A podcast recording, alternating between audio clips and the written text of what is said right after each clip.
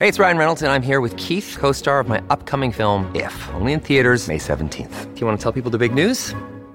All right, I'll do it. Sign up now and you'll get unlimited for $15 a month and six months of Paramount Plus Essential Plan on us. Mintmobile.com slash switch. Upfront payment of $45 equivalent to $15 per month. Unlimited over 40 gigabytes per month. Face lower speeds. Videos at 480p. Active Mint customers by 531.24 get six months of Paramount Plus Essential Plan. Auto renews after six months. Offer ends May 31st, 2024. Separate Paramount Plus registration required. Terms and conditions apply if rated PG. Welcome to Andy Staples on three. It is a Dear Andy show, so we got your questions. We'll actually start with some of your questions because I got peppered with some of these on Wednesday as the afternoon wore on. And it was one of those deals where I thought, oh boy, this is this is gaining steam. I need to answer these questions on the show, but I'm gonna have to talk to somebody first. Uh, I got several questions. I, we could put up all the questions, but I, I got it multiple times. What is the deal with this Kirk Herbstreit, Dylan Raiola thing? And so let's let's start with that. So we all know who Kirk Herbstreit is. ESPN College Game Day. Dylan Raiola is the quarterback who just signed with Nebraska, the the very highly rated quarterback who just signed with Nebraska, flipped from Georgia. Before that, flipped from Ohio State to Georgia. So here's what happened. Let's start with some background. The background is that Adam Gorney, who, who is a reporter at rivals.com, is interviewing Dominic Raiola, who is Dylan's father. Dominic Raiola, all time great offensive lineman at Nebraska, played for a long time in the NFL. Uh, it's it gets a little confusing. Dominic is Dylan's dad. Donovan is Dominic's brother, who also happens to be the Nebraska offensive line coach right now. But so Dominic Raiola, who is the father of Dylan, is talking to Adam Gorney, and they're talking about the decision making process and, and what led Dylan to, to eventually sign with Nebraska. And Dominic brings up Kirk Herbstreit. And this is what, what he said in the video. He said when he when he saw the smoke about Dylan entertaining Nebraska, he was like, call me, Dominic Raiola said of Herbstreit. Dude, is this true? He got to do it. He got to do it. This is Dom Raiola quoting Kirk Herbstreit.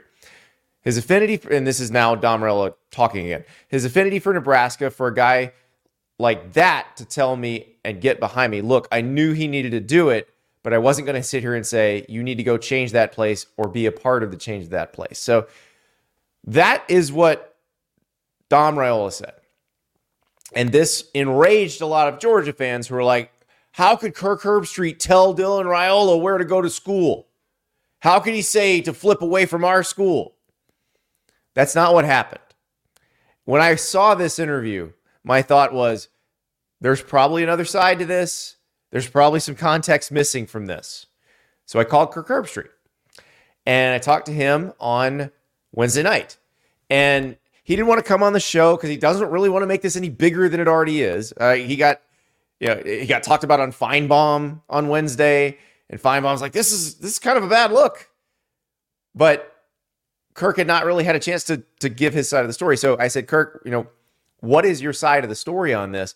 And and we talked about it, and, and he explained that he has a, a relationship with Dominic Raiola. They know each other. They've talked, you know, plenty of times before, and that they were having a conversation about Dylan's recruitment. Now, Kirk is quick to point out that he is not someone who follows a lot of the day to day of recruiting. So the part I'm not so sure is is quite accurate from Dom's retelling of the story is the you know Kirk finds out that that Dylan is considering the flip and and like call you know ask Dom to call right out of the blue to say go to Nebraska. That's not how it happened according to Kirk.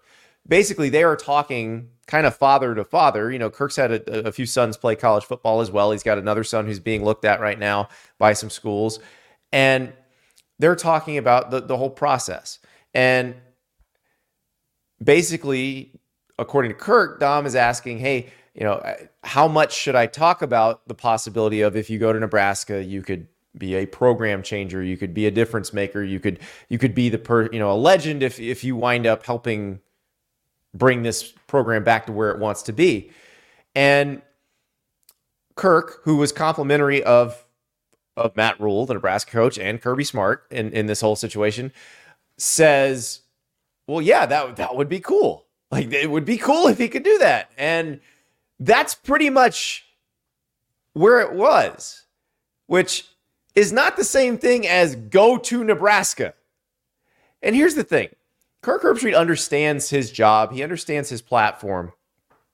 He's not going to be dumb enough to be telling people, go to this school, don't go to this school. It, it, that would get out, and trust me, it would get back to the coaches, and he's got to deal with all of them. So I just don't I think people are overreacting to this a little bit, but this is this is what happens, and you know it, it's interesting because you you're in these jobs and you think, oh well, I want to be as big as it gets. I'm not sure I'd want to be as big as Kirk Herbstreit in terms of how much every word I say gets parsed.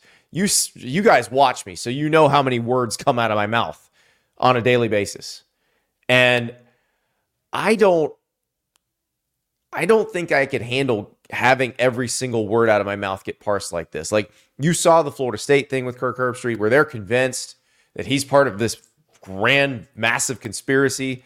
When he gave an opinion, which is his job, that he thought Alabama was a better candidate for the playoff than Florida State. Like that is his job to give that opinion. But everybody thinks that that he's moving markets with everything he says. And the thing about it is, it's kind of true.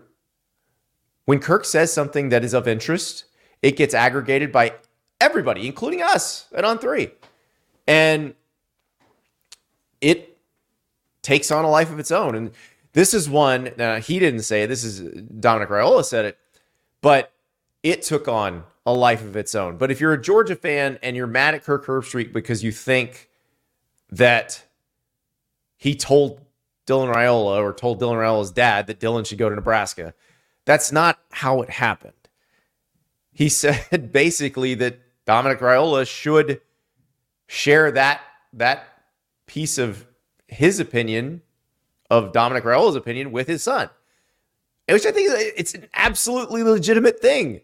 Yes, Dominic Raiola should talk about what it would mean if Dylan goes to Nebraska and what it would mean if Dylan goes to Georgia and how different those situations are because they are different. Like, that's not breaking news. Like, the next quarterback who leads Georgia to a national title will be the first one since Stetson Bennett did it twice, two, you know, three years ago and two years ago. So, it doesn't take a rocket scientist to figure out like the quarterback who leads Nebraska back to national prominence is going to be a legend because that's the situation Nebraska's in. That doesn't have anything to do with a value judgment of Nebraska over Georgia. Those are just the particular situations that Nebraska is in and Georgia is in. And different players want different things. You know, some players want to be the guy who brought a team back. Some players want to play with the very best competition every day at practice. Like those are the players who are picking Georgia right now. They want to compete every day with the best of the best because Georgia has the most talent right now. Nebraska, if you go there, you are probably dreaming of being part of the group that brings Nebraska back to being a national name program. So that's the thing you've got to consider, right? This is a very nuanced conversation that two dads are having that gets boiled down to one soundbite from one interview. That's not exactly how it all happens. So, Georgia fans, you're killing Kirk Herbstreit. I think you, you might be going a little too hard on him. Just relax. He didn't he didn't tell Dylan Raiola to pick Nebraska instead of Georgia. He did tell Dylan Raiola's dad to have that have that conversation. From UGA alum 95. So what did Kurt make the call in the first place? Remember, he didn't say your son stick with UGA because he knows the guy. And they're talking.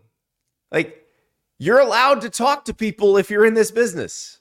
I am allowed to call people and give my opinions to them. But I will tell you, there are a lot of situations where I know I cannot give a certain opinion or a definitive opinion. And Kirk Herbstreit is smart enough to know that as well. This is not necessarily the position. He didn't say Dylan should go to Nebraska or flip from Georgia. He just said the dad should talk to him. I, I mean, I don't. The dad, the dad providing all the information. The dad who's a Nebraska grad, providing all the information. It's not that controversial. It really isn't. If you guys want to be mad about it, you you can be mad about it. But I'm telling you right now, it's not one of those things. But yeah, there are conversations. Like I have conversations sometimes. Here's here's here's an example. This happens not super frequently, but it's happened a few times. Talking to a young coach, and their their star is rising. This to be like an assistant coach somewhere, and so suddenly they're trying to decide if they want to hire an agent or who they want to hire as an agent. And they'll they'll say, okay, do you know all these guys? yeah, I know all these guys. Who should I hire? I will never answer that question. Not even once. Because if it gets back to those guys and I said hire this guy and not this guy, are they ever going to talk to me again? Of course not. So I, will just be up front. I'm like, I am not telling you that. That is a decision you must make on your own. But uh, these are these are all people I like. These are all people I have relationships with. So you you do your homework and make the best decision for you. And that's the kind of stuff you have to say when you're in situations like that. Chris Callahan in the chat. Pat McAfee is a bitter, bigger enemy to Georgia fans than Herschel. How? How? What did Pat McAfee ever do to Georgia? Seemed like they liked him quite a bit when he was on campus. Seemed like he was barking with them and they were doing that where the train coming down the tracks thing. Like everybody seemed pretty happy. What, what did what did Pat McAfee do to Georgia? What can he do to Georgia? He's a former punter who talks on television. Everybody's got their conspiracy theories. This is we you guys watch me, listen to me enough, so you know. I love it when you say you hate that, that I hate your school. And I'm just gonna say, oh, yes, of course, you're right. I hate your school. I hate all of your schools, every single one of them. It's funny, the Florida people probably say that more than anybody else. I'm like, I I got a degree there. I met my wife there. Like, ugh, I don't know. Chris says, Pat told Georgia fans to go to hell. Well, you tell, well, I mean, Georgia Tech people tell you that all the time. And Matt, Matt also says Pat told Georgia fans to go to hell. Did you deserve it? Did you say something nasty to him? Because you guys have a habit of doing that.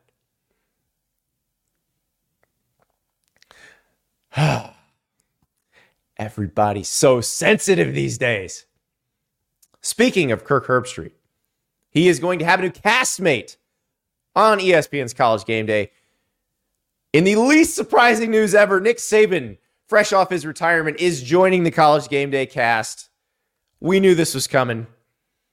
And I'm very excited because in the times that Nick Saban has done television, where he has explained what is going on on the field, it has been spectacular. Absolutely spectacular. And I, I always loved when he did his radio show because that was when he would get very in depth on schematic type stuff that he wouldn't normally do in press conferences. And it felt like when he would go on TV, it was an even more enhanced version of that. So I cannot wait to hear him break stuff down on college game day. That is that's must see TV for me, just because I, one thing about Nick Saban, and this is I think a reason why he was as good as he was as a coach, is he's great at taking what is a fairly complex concept or something that you, you've got to be kind of it really deep in the weeds to understand, and he makes it understandable to a very large group of people very quickly. And it's what great teachers do in general. They can they can take something and boil it down to its essence and tell you in a few sentences and make you understand. Whereas somebody like me is going to just keep talking and maybe you're never going to get it. So I just I can't wait. I think it's going to be so much fun to get Nick Saban's takes on teams, schemes, coaching staffs. I, I, I can't wait because I, I don't think he's going to hold back.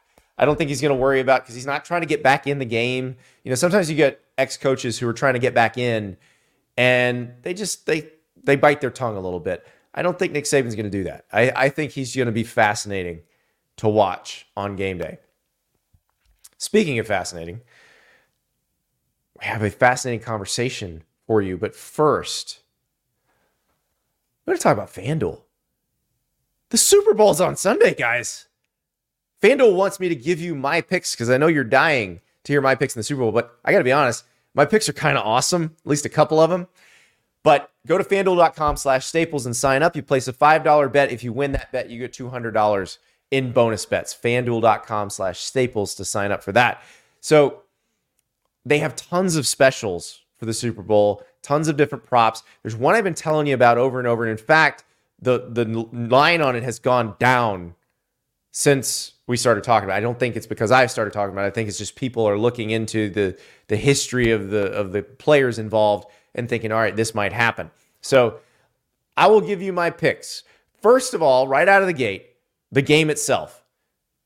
Chiefs plus two and a half. I do think the 49ers probably on balance have a better collection of talent. Like Trent Williams is the best offensive tackle in the game. Uh, Fred Warner is the best linebacker in the game. Uh, Nick Bosa, well, I don't know, is he the best pass rusher? He's he probably probably is the best pass rusher in the game. Christian McCaffrey, probably the best back in the game. Pacheco's pretty damn good too, though. But that said, you're going to give me points and Patrick Mahomes. I, I do think I'm going to take the points in Patrick Mahomes. So I'll take Chiefs plus two and a half. The other one, any kicker to kick a 60 plus yard field goal. This started out at plus 4,000. This is down to plus 3,500. And as I keep pointing out, Harrison Butker, the Chiefs kicker, has hit a 62 yarder off of grass before. I think in a dome, it is grass. It's a weird one at, at Allegiant Stadium because, like, I covered a Pac 12 championship game there, it was turf.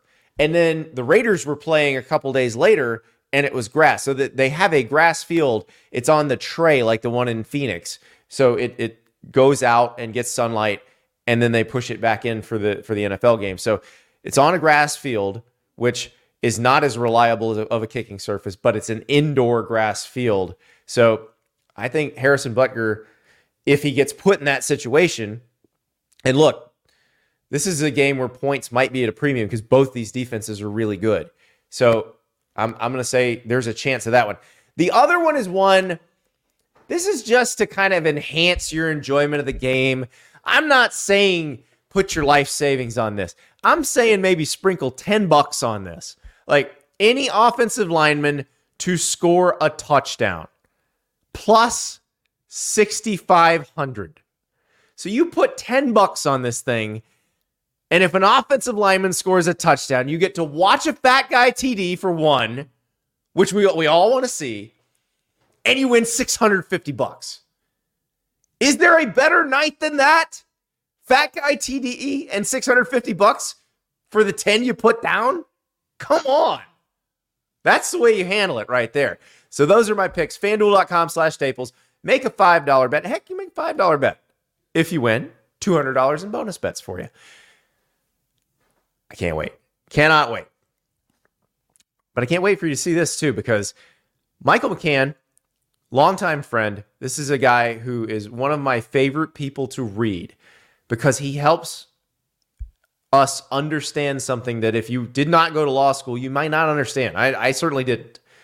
And so now, especially with all of these cases involving the NCAA, involving athletes trying to be declared employees, it takes a legal mind to explain some of this stuff. So Michael McCann from Sportico, my former coworker at Sports Illustrated, joined me to talk about Tennessee and Virginia versus the NCAA, the Dartmouth National Labor Relations Board case, and all of these other cases going on right now.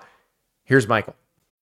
When you need mealtime inspiration, it's worth shopping Kroger, where you'll find over 30,000 mouthwatering choices that excite your inner foodie. And no matter what tasty choice you make, you'll enjoy our everyday low prices, plus extra ways to save, like digital coupons worth over $600 each week. You can also save up to $1 off per gallon at the pump with fuel points. More savings and more inspiring flavors make shopping Kroger worth it every time. Kroger, fresh for everyone. Fuel restrictions apply. We are honored to be joined by someone who's going to make us all a lot smarter. You have heard my amateur, stupid legal analysis. Now we get a man who is the legal expert for Sportico. You can read him there, and please do. He is a professor of law at the University of New Hampshire Law School. He is a visiting professor at Harvard University, which I hear is the Harvard of Cambridge, Massachusetts. Michael McCann, how are we doing? Doing great, Andy. It's great to see you again you know, I, I remember our days together uh, working on a bunch of stories. So it's nice to reconnect with you. So, for those who don't know, Michael and I worked together at Sports Illustrated, and I would just pepper him with questions anytime there was a legal issue involving college sports. And he was getting very tired because he was dealing with the NFL stuff and, and Major League Baseball legal stuff. And and see, I'm just sending in all this Byzantine stuff about the O'Bannon versus the NCAA trial. So you end up writing a book about that, though, right? I did, yeah, and uh, I mean, I got to work with Ed on the book, but but the trial, the you, me, Stewart, I mean, a bunch of us were were involved with that coverage, and uh, those are some good days. Oh yeah, yeah, that was that was fun in the courthouse watching Mark Emmert get grilled, and uh, but now it's your life is just being consumed by all this college stuff. I mean, I I don't think there's room for any of the pro sports right now. I we got to ask you about all the things that are going on. So I'll start, I guess I'll just go chronologically, basically. We'll start with the most recent thing, and that is the judge in the Eastern District of Tennessee in federal court denies a temporary restraining order that the Tennessee and Virginia AGs had sought against the NCAA. But this is a case involving the NCAA's NIL rules. But in the in the the order denying this temporary restraining order, the judge basically goes, but the NCAA is going to lose the case. Like, is that normal where a judge just says, here's how I'm probably going to rule? Eh, sometimes judges are more subtle about that. This one was pretty blunt. And, and maybe I think the judge knows that this is a case that the public is following closely and that he wanted to write it in a way that, that made it unambiguous how he feels. And he's also telling the NCAA, look, you, you win this battle, but you're going to lose the war. So figure something else out. And uh, the, the sort of bluntness in which he wrote that that is not super rare, but uncommon. And he left no doubt that he thinks NCAA restrictions on NIL in the context of using NIL to recruit is illegal under antitrust law. He didn't buy any of the NCAA's arguments. The only thing he bought was that money damages can later make up any damage. Uh, so there's no irreparable harm. But the core of the case, he, he clearly sided with Tennessee. Well, and it's interesting because we've seen a lot of these cases, and this is not necessarily a case where they have to hold a jury, you know, hold a trial, hold a bench trial, or anything like that. So it's not like the O'Bannon case where that took years and years. There's a hearing next week. How how long could it be before this judge says, "Okay, as I said before, I'm going to declare these illegal. Now they're illegal. Well, I think he'll probably signal how he feels while on the bench. So he'll probably give some mm-hmm. sort of indication, but more more likely in terms of the actual order, it will come in a written order that could be mm-hmm. written. It's up to him, but it could be written some days or weeks after the hearing. But I think it's going to be tough for him to walk back what he wrote in that order to, to sort of now suddenly say, oh, but now I see what the NCAA's arguing. I mean, he really just repudiated the NCAA's arguments. Didn't didn't to me leave much room for the NCAA to kind of come back in this game, if you will. Well, and this is not a case where the NCAA can come up with some novel defense because they've been defending these things over and over and over again. They would have, if they had that that weapon in their holster, they probably would have pulled it already, right? Yeah, I mean, this is. I, think the NCAA. Look, look, they've had a tough patch, right? I mean, they they, they have not had a winner uh, in a while, and uh, other than the, the the Bewley brothers case in Illinois, where they actually did get a win involving uh, the twin brothers who played in overtime elite, but that's the anomaly. The other cases have all have all been losers for them, and it, it, you know, the, the, Andy, the big thing, if I were the NCAA, I'd be worried about. It's not as if it's sort of liberal judges are against you, conservative judges are with you, or vice versa. They're all against you.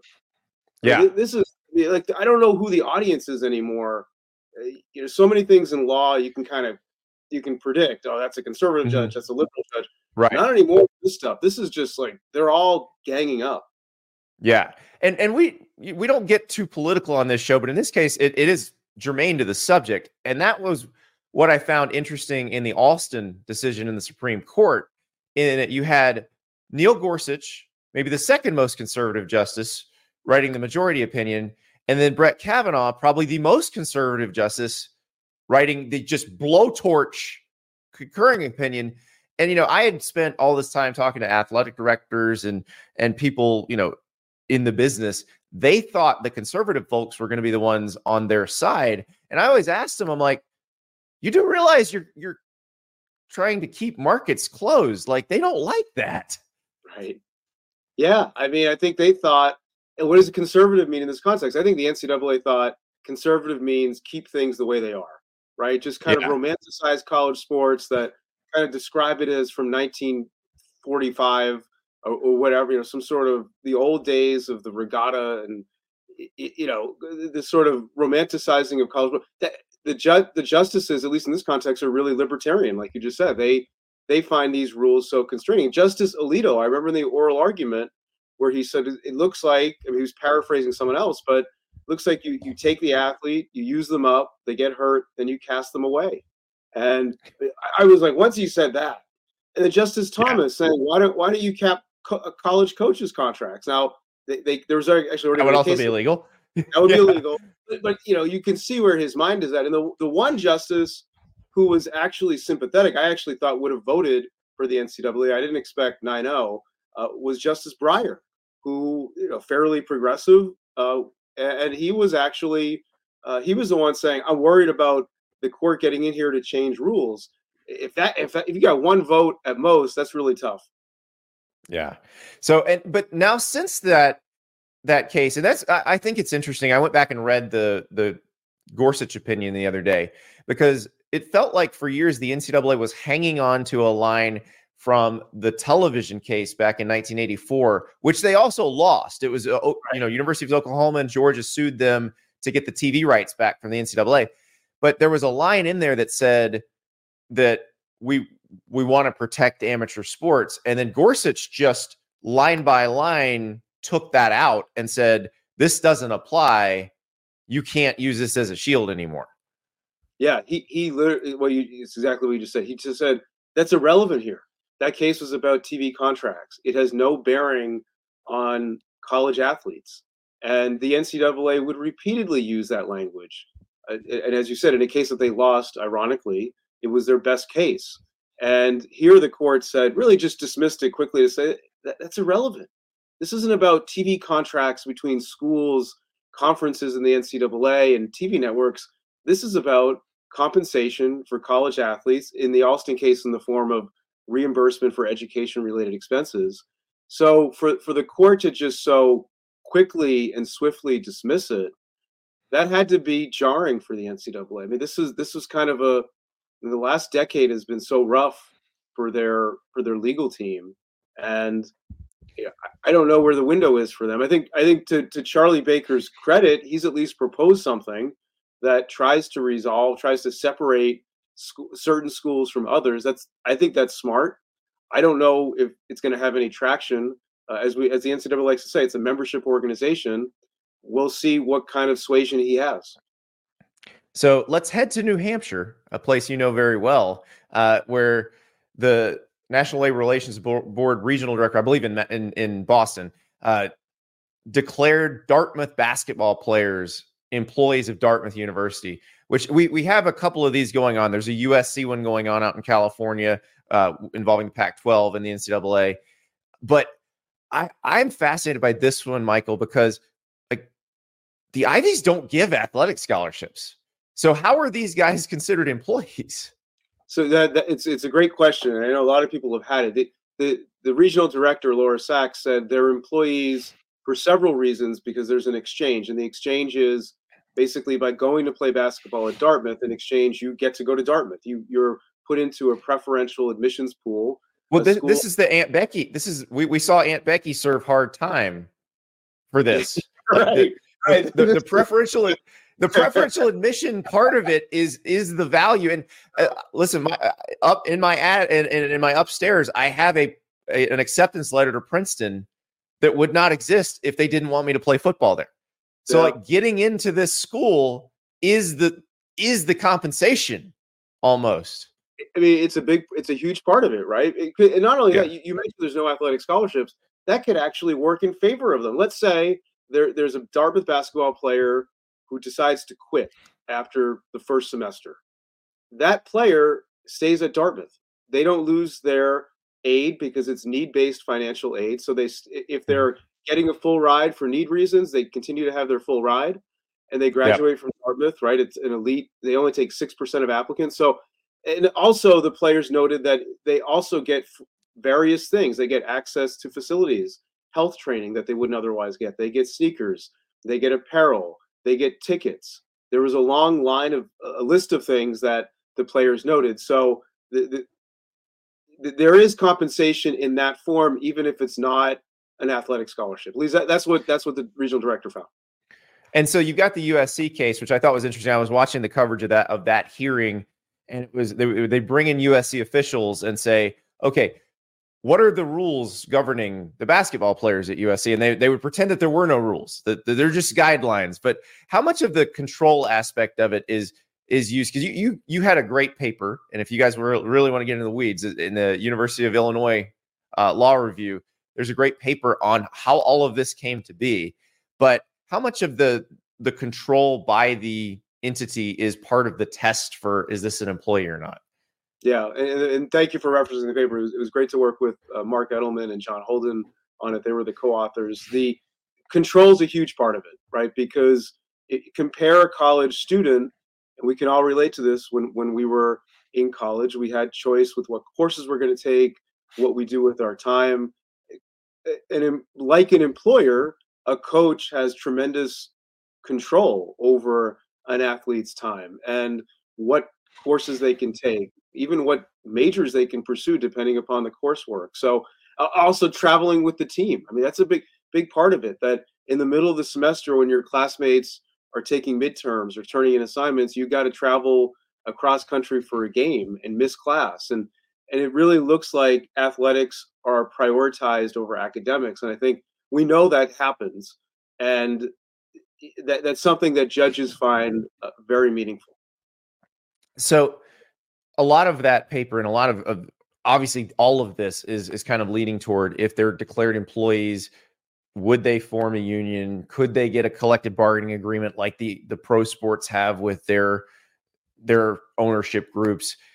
And i'm curious what are kind of the the the, the hurdles between this where they are now and actually having a cba in college sports yeah, so there are some hurdles. We we don't know what the NLRB board is going to do with this. We know that in Northwestern, the football players initially won at the regional director level, but the board voted 5-0. There's a five-member board at DC that voted 5-0 mm-hmm.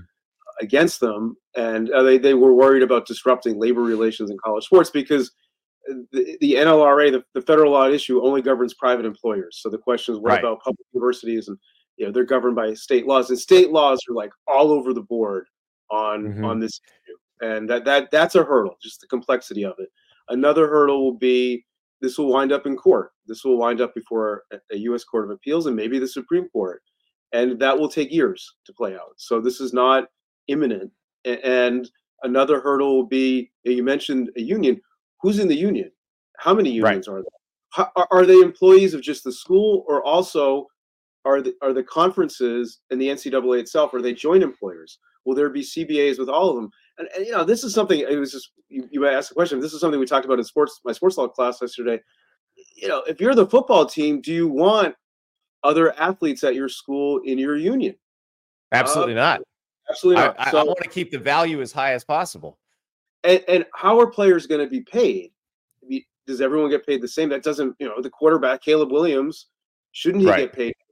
Uh, so there are these distribution questions, and what is the composition of the bargaining unit? These are her. Now they're not insurmountable, but I don't think we know the answers, and I suspect there's disagreement when we get a when we take a more granular look at this. I think we'll start to see some uh, daylight that we don't yet see now. Yeah, and that's that's the thing. And there, there's so many questions to be answered, but it does feel like there's some clarity coming in terms of they've got to change the system. But uh, just for for those of us who are are not lawyers, what is the advantage of a CBA versus a situation where you have a group unilaterally imposing rules? Yeah, and I know uh, Coach Rick Pitino suggested. I mean, it was a tweet, but that that a conference Yeah. should put in a salary cap. The, the the the problem with that is that it will be subject to antitrust law, and if it's subject to antitrust law, a salary cap is price fixing, so it would be vulnerable to an antitrust challenge. In contrast, if there's a collective bargaining agreement, anything they come up with that relates to hours, wages, and other working conditions would be exempt from antitrust scrutiny. There's something called the non-statutory labor exemption. Very basically it represents a group of supreme court cases that say in so many words look we want to incentivize management to bargain rules with unions. And as a mm-hmm. result when they do that we take antitrust law and the risk of treble damages and all of the scary features of antitrust law off the board so that's the advantage you know the, if co- all college athletes were employees in a union college sports would be saved in the sense that they could just negotiate rules with their schools, conferences, and the NCAA. Of course, that's the world the NCAA doesn't want, but yet it's the one that might actually cure its headaches.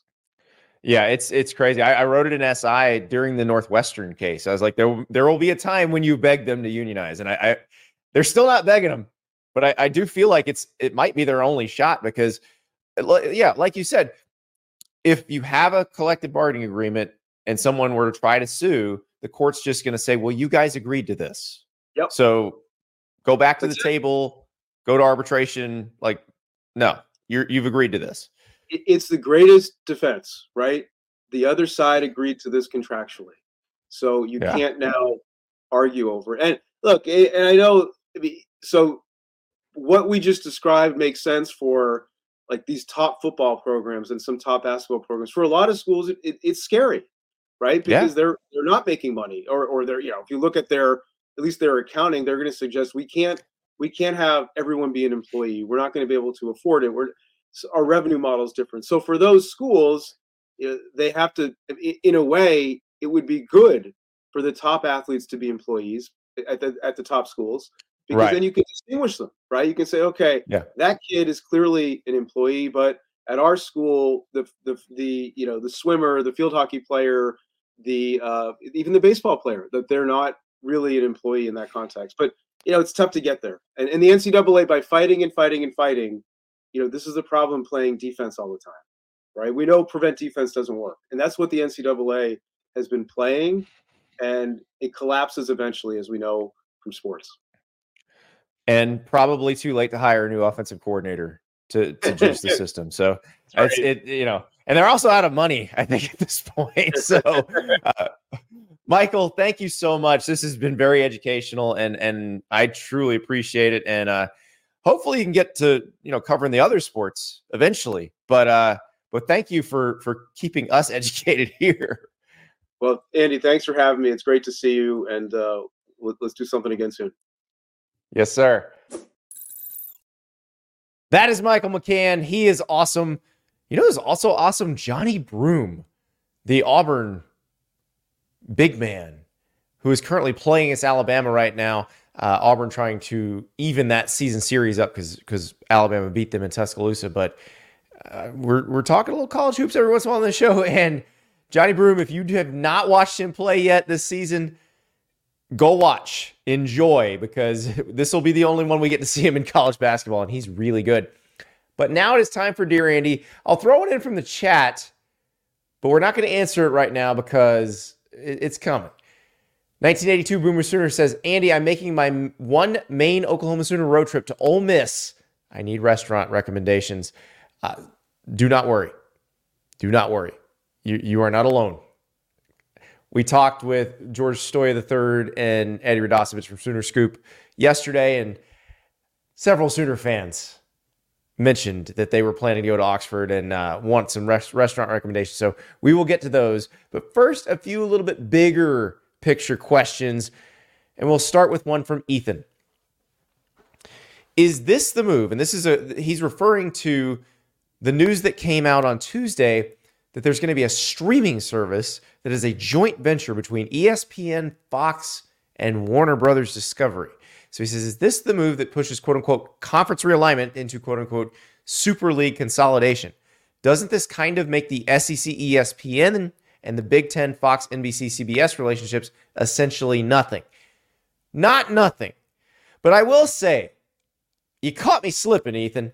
My spidey, you know, cynical conspiracy theory senses should have gone off a little harder on Tuesday, and they yours did because it is fascinating that that news comes out three days after the SEC and Big Ten commissioners say they're going to get together to form an advisory group, which we all know is going to essentially take over and reshape college sports. So, yeah, this does really add some spice to it because ESPN and Fox are now in business together. Because one of the biggest things that kind of differentiated, especially with the SEC and the Big Ten being the power two essentially right now, is that the SEC is only on ESPN or Disney properties. It'll be on ABC as well. And the Big Ten is split across Fox, NBC, and CBS. Now, Fox is the biggest partner and has a huge stake in the Big Ten because Fox has a, a stake in the Big Ten network and essentially is licensing these games to, to these other networks. So this adds a wrinkle to it. It, it really does because they're selling this product where it's going to get you all of the SEC and it's going to get you the biggest Big Ten games. It's going to get you the college football playoff, assuming that the plan is still to sell the rest of the, the, the next version of the playoff to ESPN. That is the plan right now. Again, that doesn't necessarily happen because they're still talking about what it's going to be 2026 and beyond.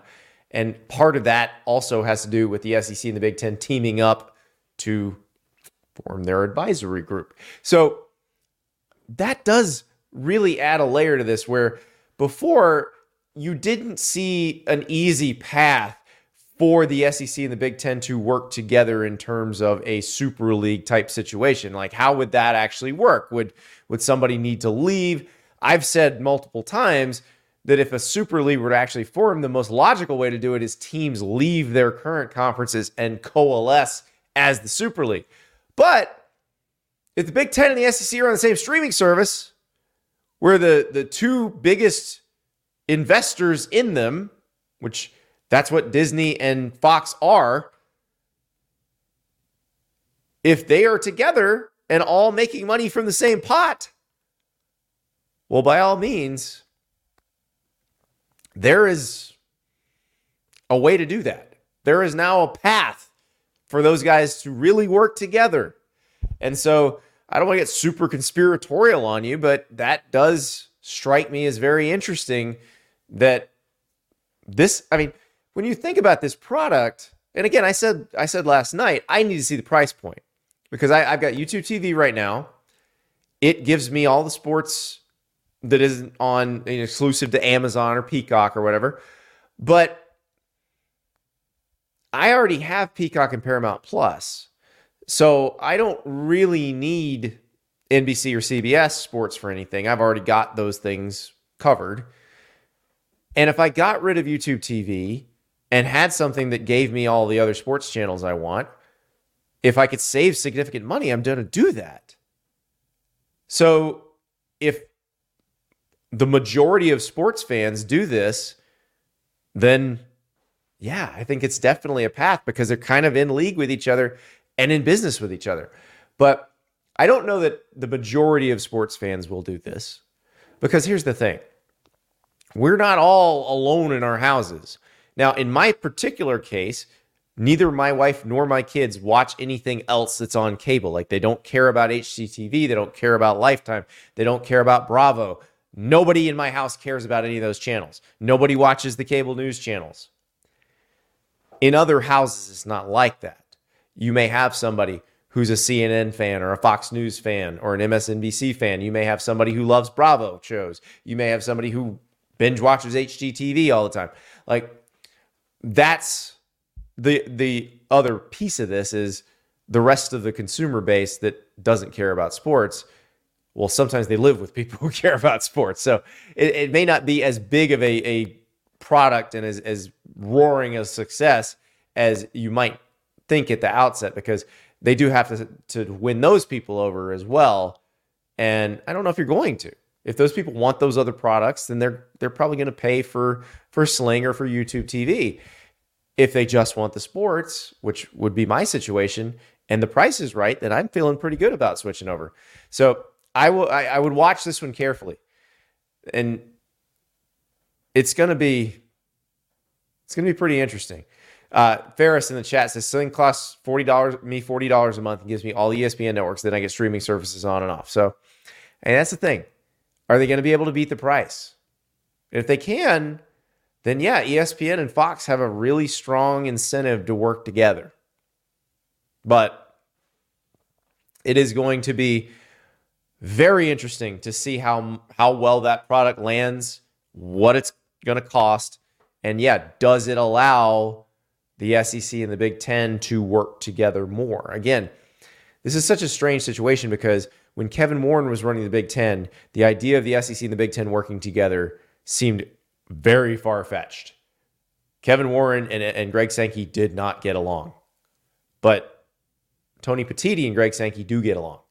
And, you know, I if you're the ACC, if you're the Big 12, you're side eyeing this like crazy because, yeah, all of it probably seems scary to you. Next question comes from D Latch. If CFB college football consolidation happens, resulting in a Super League with a much smaller number of teams, is it possible the day may come where playoff teams are selected based only on one loss records with no human voting, either rankings or committee? And that is a very interesting question. You would have to have a Super League for that. Because the reason the NFL can do it, the NFL has very clearly defined rules for how you make the playoffs. You know, you you you can win your division, and if you win your division, then you get automatically a home game. But if you are one of the non-division winners with the best record and you win the tiebreakers, you're you get a wild card spot.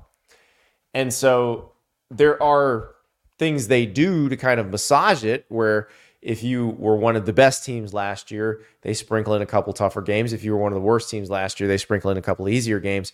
But the reason it works is because the divisions are relatively equal, or at least they're attempted to be made equal. And th- there are years where some divisions are better than others. I, I, the NFC North this year was, was pretty good. Um, you know, but I'm sorry, the AFC North. Uh, but the effort is made to make them as equal as possible. The conferences are not equal, as we know. So you can't have objective criteria like that because the schedules are highly unequal.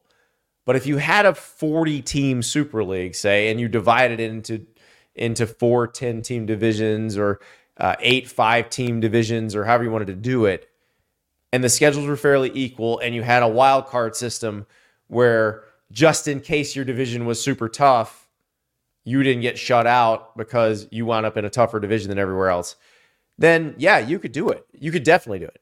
It, it would take that subjectivity out of it. Now, I would argue that the subjectivity in college football is a feature and not a bug, especially with a 12 team playoff, because the, the team that gets left out of the 12 team playoff doesn't really have a legitimate claim on the national title. Really, really doesn't.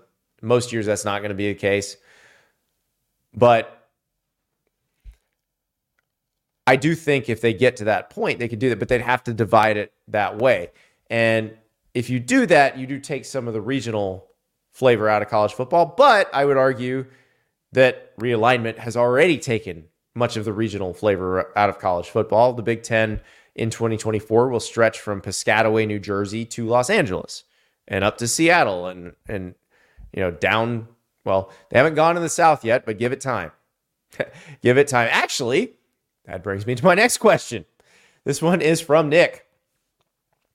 How large of a domino will it be when Florida State leaves the ACC? And will there be an Uber three after that? So I think Nick is saying we need to have another poll if that happens uh, and figure out what we're going to call the group. We're calling. We've agreed on core four, by the way, for the time being. For as long as it's the SEC and the Big Ten or something different than the ACC and the Big Twelve, but the four of them are probably the ones that are going to be your top four. Like their champs will be your top four seeds in the 12 team playoff. We're going to call them the core four for now. That's that's what you guys decided on Twitter, and that's that's where we're going with that. But what would happen if Florida State got out of the ACC? And I think right now we're talking about a question of it, of when and not if. It's going to happen. The question is when is it going to happen? And the, there was an interesting Michael McCann's employer Sportico. They had an interesting story last week about Florida State's search for private equity to help them buy their way out of the ACC. I mean, essentially. And I think they're the way Florida State is approaching this is a little bit different. Like Clemson and North Carolina would also like out or or like a chance to get a better deal, but they're not as aggressive. And Florida State seems to be operating under the assumption that they are just going to try to to make the money or get the money that they need to buy their way out if it winds up being full price. Now, in real life, usually negotiations happen and you don't end up paying full price at this level of, of money. But the ACC has a very vested interest in making sure it stays together. And if one gets out, they can all get out. So, would it be a huge domino? Yes, it'll be a massive domino whenever it happens because if Florida State gets out, Clemson and North Carolina probably gone too. Miami's probably gone too. And then then you see what happens with the rest of it. You know, where do they where does the rest fit in to the picture? What happens to the Big 12 as it becomes the last of the middle class? Like that is there's a lot going on there. And again, I don't know when it's going to happen. I'm not sure if you'd asked me this time last year, I would have said I'd probably what, I don't know, maybe 2030. I think it's going to be sooner than that. And so the, the date to keep in mind is August 15th. That would be the, the date for Florida State to announce that they are leaving the ACC and won't be in the ACC in 2025. You know, last year, August 15th, came and went. They did not say they were leaving. So that's the withdrawal date. So keep an eye on, on that particular date. But I do think it's it's a matter of when and not if. And it would be a very big domino because it would change quite a bit for everybody because it, it would free up. Now, the question is would the SEC or the Big Ten immediately jump on whoever the big dogs in that league are that want to go? I don't know. I don't know. And it, it kind of depends on when it is because I do think the SEC and the Big Ten are looking at this like, okay, we got a 16 team league in the SEC, 18 team league in the Big Ten. Want to see how running this works, how this all works. But I do think as the business model changes, the idea of consolidating the biggest and best brands becomes a priority. And if some of those brands happen to be available, then they probably go for them. So we'll see what happens. Related to that, we have a question from Patrick. Dear Andy, what do you see as the long term future for the Hokies? After a decade of mediocrity on the field, gaffe after gaffe off the field, can pa- this passionate fan base reasonably believe it can perform as a consistent top 25 program under Brent Pry? Late season results trended in a good direction, though clearly still lacking talent depth. And NIL has kept our more talented players like Strong, Delane, and Tuten on the in the boat so far. Am I just grasping for any reason to believe again? That's part one of Patrick's question. We'll we'll answer that and then go to part two. I do think Virginia Tech ended the season on a nice little trajectory. I was very pleasantly surprised with the way Virginia Tech bounced back from a terrifically bad start last season. Let's not forget how things started in Brent Pry's year two, where they beat Old Dominion, which was better than losing to Old Dominion the year before. But then they quickly lost to Purdue, Rutgers, and Marshall. And I remember watching that Marshall game and thinking, what is, where's this going here? Well, it got better. They ended the season seven and six, beat up on Tulane in the bowl game, and I realized that was not the full strength Tulane. But what seemed to get better as the season went on, especially was Tyler Bowen, the offensive coordinator, just understanding how really to use Kyron Drones at quarterback and really kind of finding his way as a play caller. You know, the thing about it is Bowen was not an experienced play caller. He'd worked at Penn State with Pry. He'd been the tight ends coach with Urban Meyer at, at, with the Jacksonville Jaguars.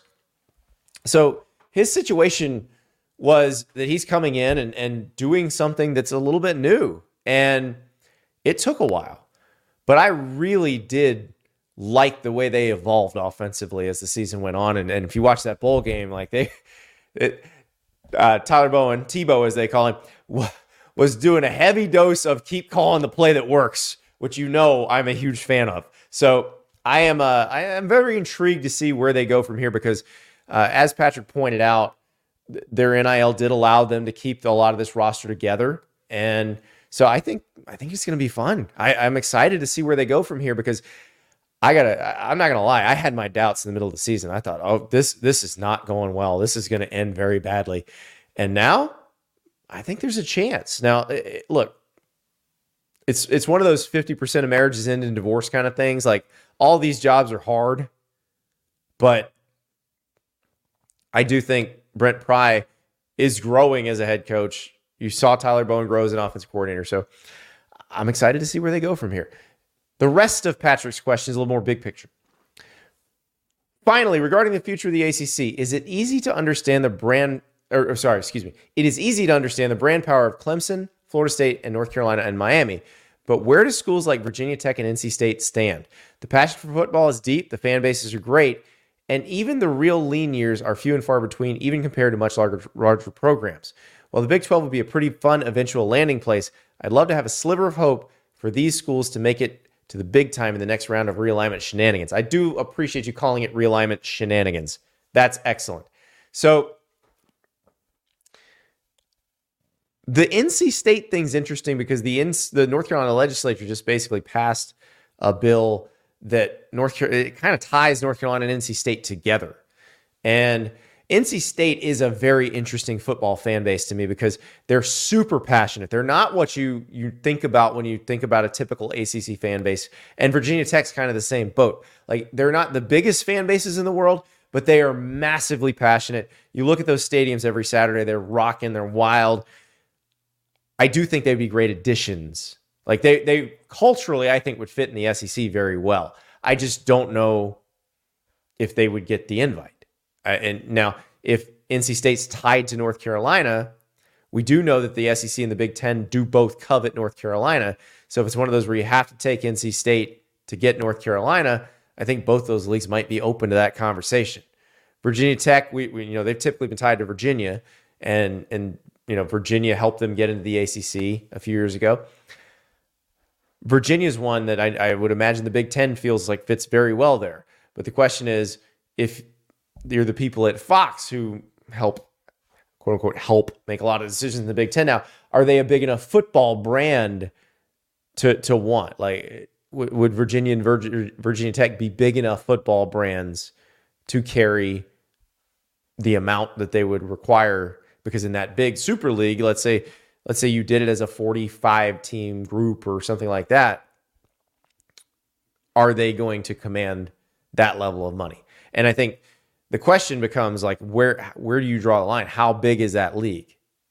If that league ever happened, how big is that uh, would that league be? Would it be 36, 40, 44? Would it be 48? We don't know. We don't know. And and it's it's one of those I think the TV execs would would pull the I know it when I see it situation. Like there's the cut line. And that's the tricky part for a team like Virginia Tech, a program like NC State. It's they're they're right there near the cut line. It's just a matter of where they decide to put it. That's the hard part. So I am uh the big picture in the ACC is really really wild because if Florida State gets out, it sort of just opens Pandora's box. And with everything else changing, this might be the time to do it. Before we get to our, our sooner question, and it's a good one, the truth in the chat has a has a food question. Random question: spicy wings or normal wings? No spice at all. See, here's my I take issue with this question. Normal to me is spicy. Like bland wings are not any kind of wings that I would seek out. Now, you could do like the Parmesan sauce or something like that, which is not necessarily spicy, but I am looking for some sort of flavoring on my wings, even if it's a dry. I actually do like dry rub wings quite a bit. Those those are I don't want my wings dripping in sauce. I like them nicely tossed if the sauce is good, but I do enjoy a dry rub one. Uh, if you are ever in the state of Alabama, Moe's Original Barbecue is a chain in Alabama. They make great. They do so. They are brined, smoked, and fried wings, and they are awesome. And you get them with the dry rub on them, and it's that's a hell of a meal. So I I think I always go with spicy or some sort of flavor, but probably spicy. I like I like spicy food. I I I don't necessarily go you know full on habanero, but I want it on the spicier end of the scale. All right, next question comes from Harry. I am one of those Sooner diehards planning a trip to Ole Miss. What are some good food options in Oxford, Mississippi? Well, you've got your chicken on a stick at the gas station. Ed Orgeron was a big proponent of that. I'm not kidding. It's delicious. You should have it. But we'll give you some some other ideas. Uh, there's a chef named John Currence who has built an empire in Oxford. He's got several restaurants there. City Groceries is the most famous. That's your white tablecloth. The shrimp and grits are probably the best thing on the menu. It's great. I would say go to Snack Bar though. Of the Currence dinner spots, Snack Bar is a little more laid back but the food is fantastic. Uh, River, my producer, has a, predict, a picture of my lamb shank from Snack. No, nope, that's Big Bad Breakfast, also a current a Currence place.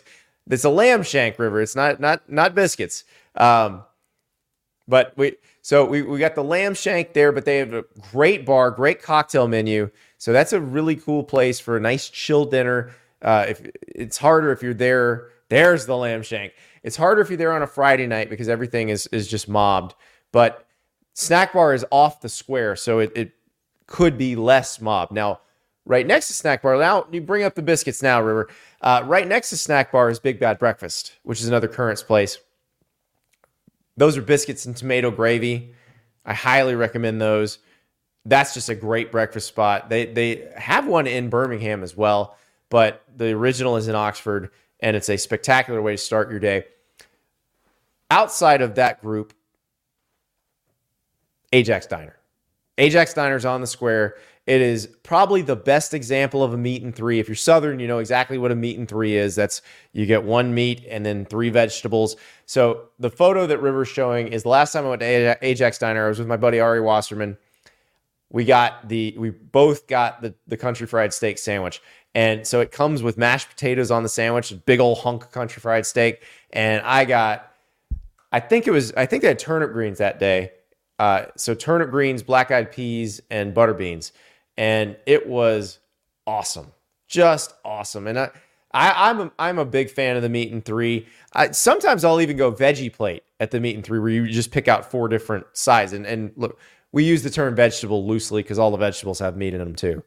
But Ajax Diner's spectacular. Also, if you want to go to a little out of town Taylor Grocery for some fish. So lots of great options in Oxford. If you're going to Oxford, you're probably going through Memphis. If you want to make a side trip to Mason, Tennessee, the original Gus's Fried Chicken is in Mason, Tennessee.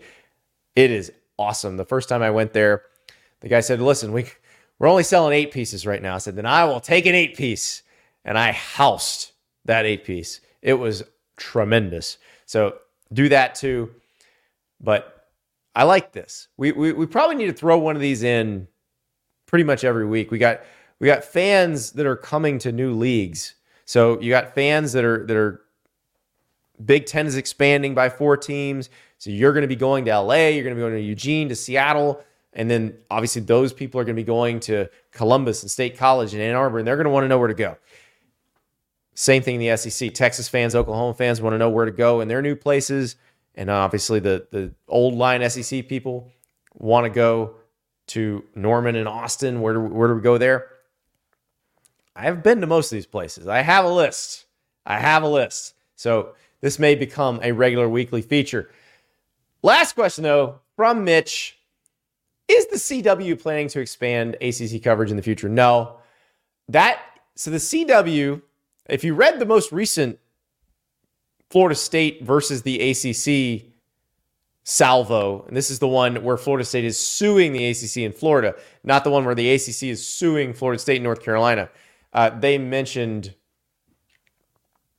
they mentioned the the Raycom deal. Raycom was the the service that televised a lot of the ACC's games for years and years and years and years. It was a sweetheart deal. Uh, John Swofford, the former commissioner, his son worked there, and Florida State you know, accuses it of uh, just being like a, a carve out sweetheart thing that that actually cost ACC schools money. But what the CW thing is is the remnants of that, where there were these games that were sub-licensed off of you know by ESPN, and a lot of it is ESPN doesn't have bandwidth to to show every single one, so they sub-license this package of games now, and so they sub-licensed these to the CW starting last year, which really expanded the reach of those particular games, and there's some really interesting like it was a bad deal to be a touchdown favorite in some of those games. My guy James Bates on the call, he got some crazy games. Uh, so Pitt was a six and a half point favorite and lost in Cincinnati. Louisville was a touchdown favorite. Remember, right after they beat Notre Dame, they went and lost to Pitt. Clemson was a nine and a half point favorite when it lost to NC State on the CW.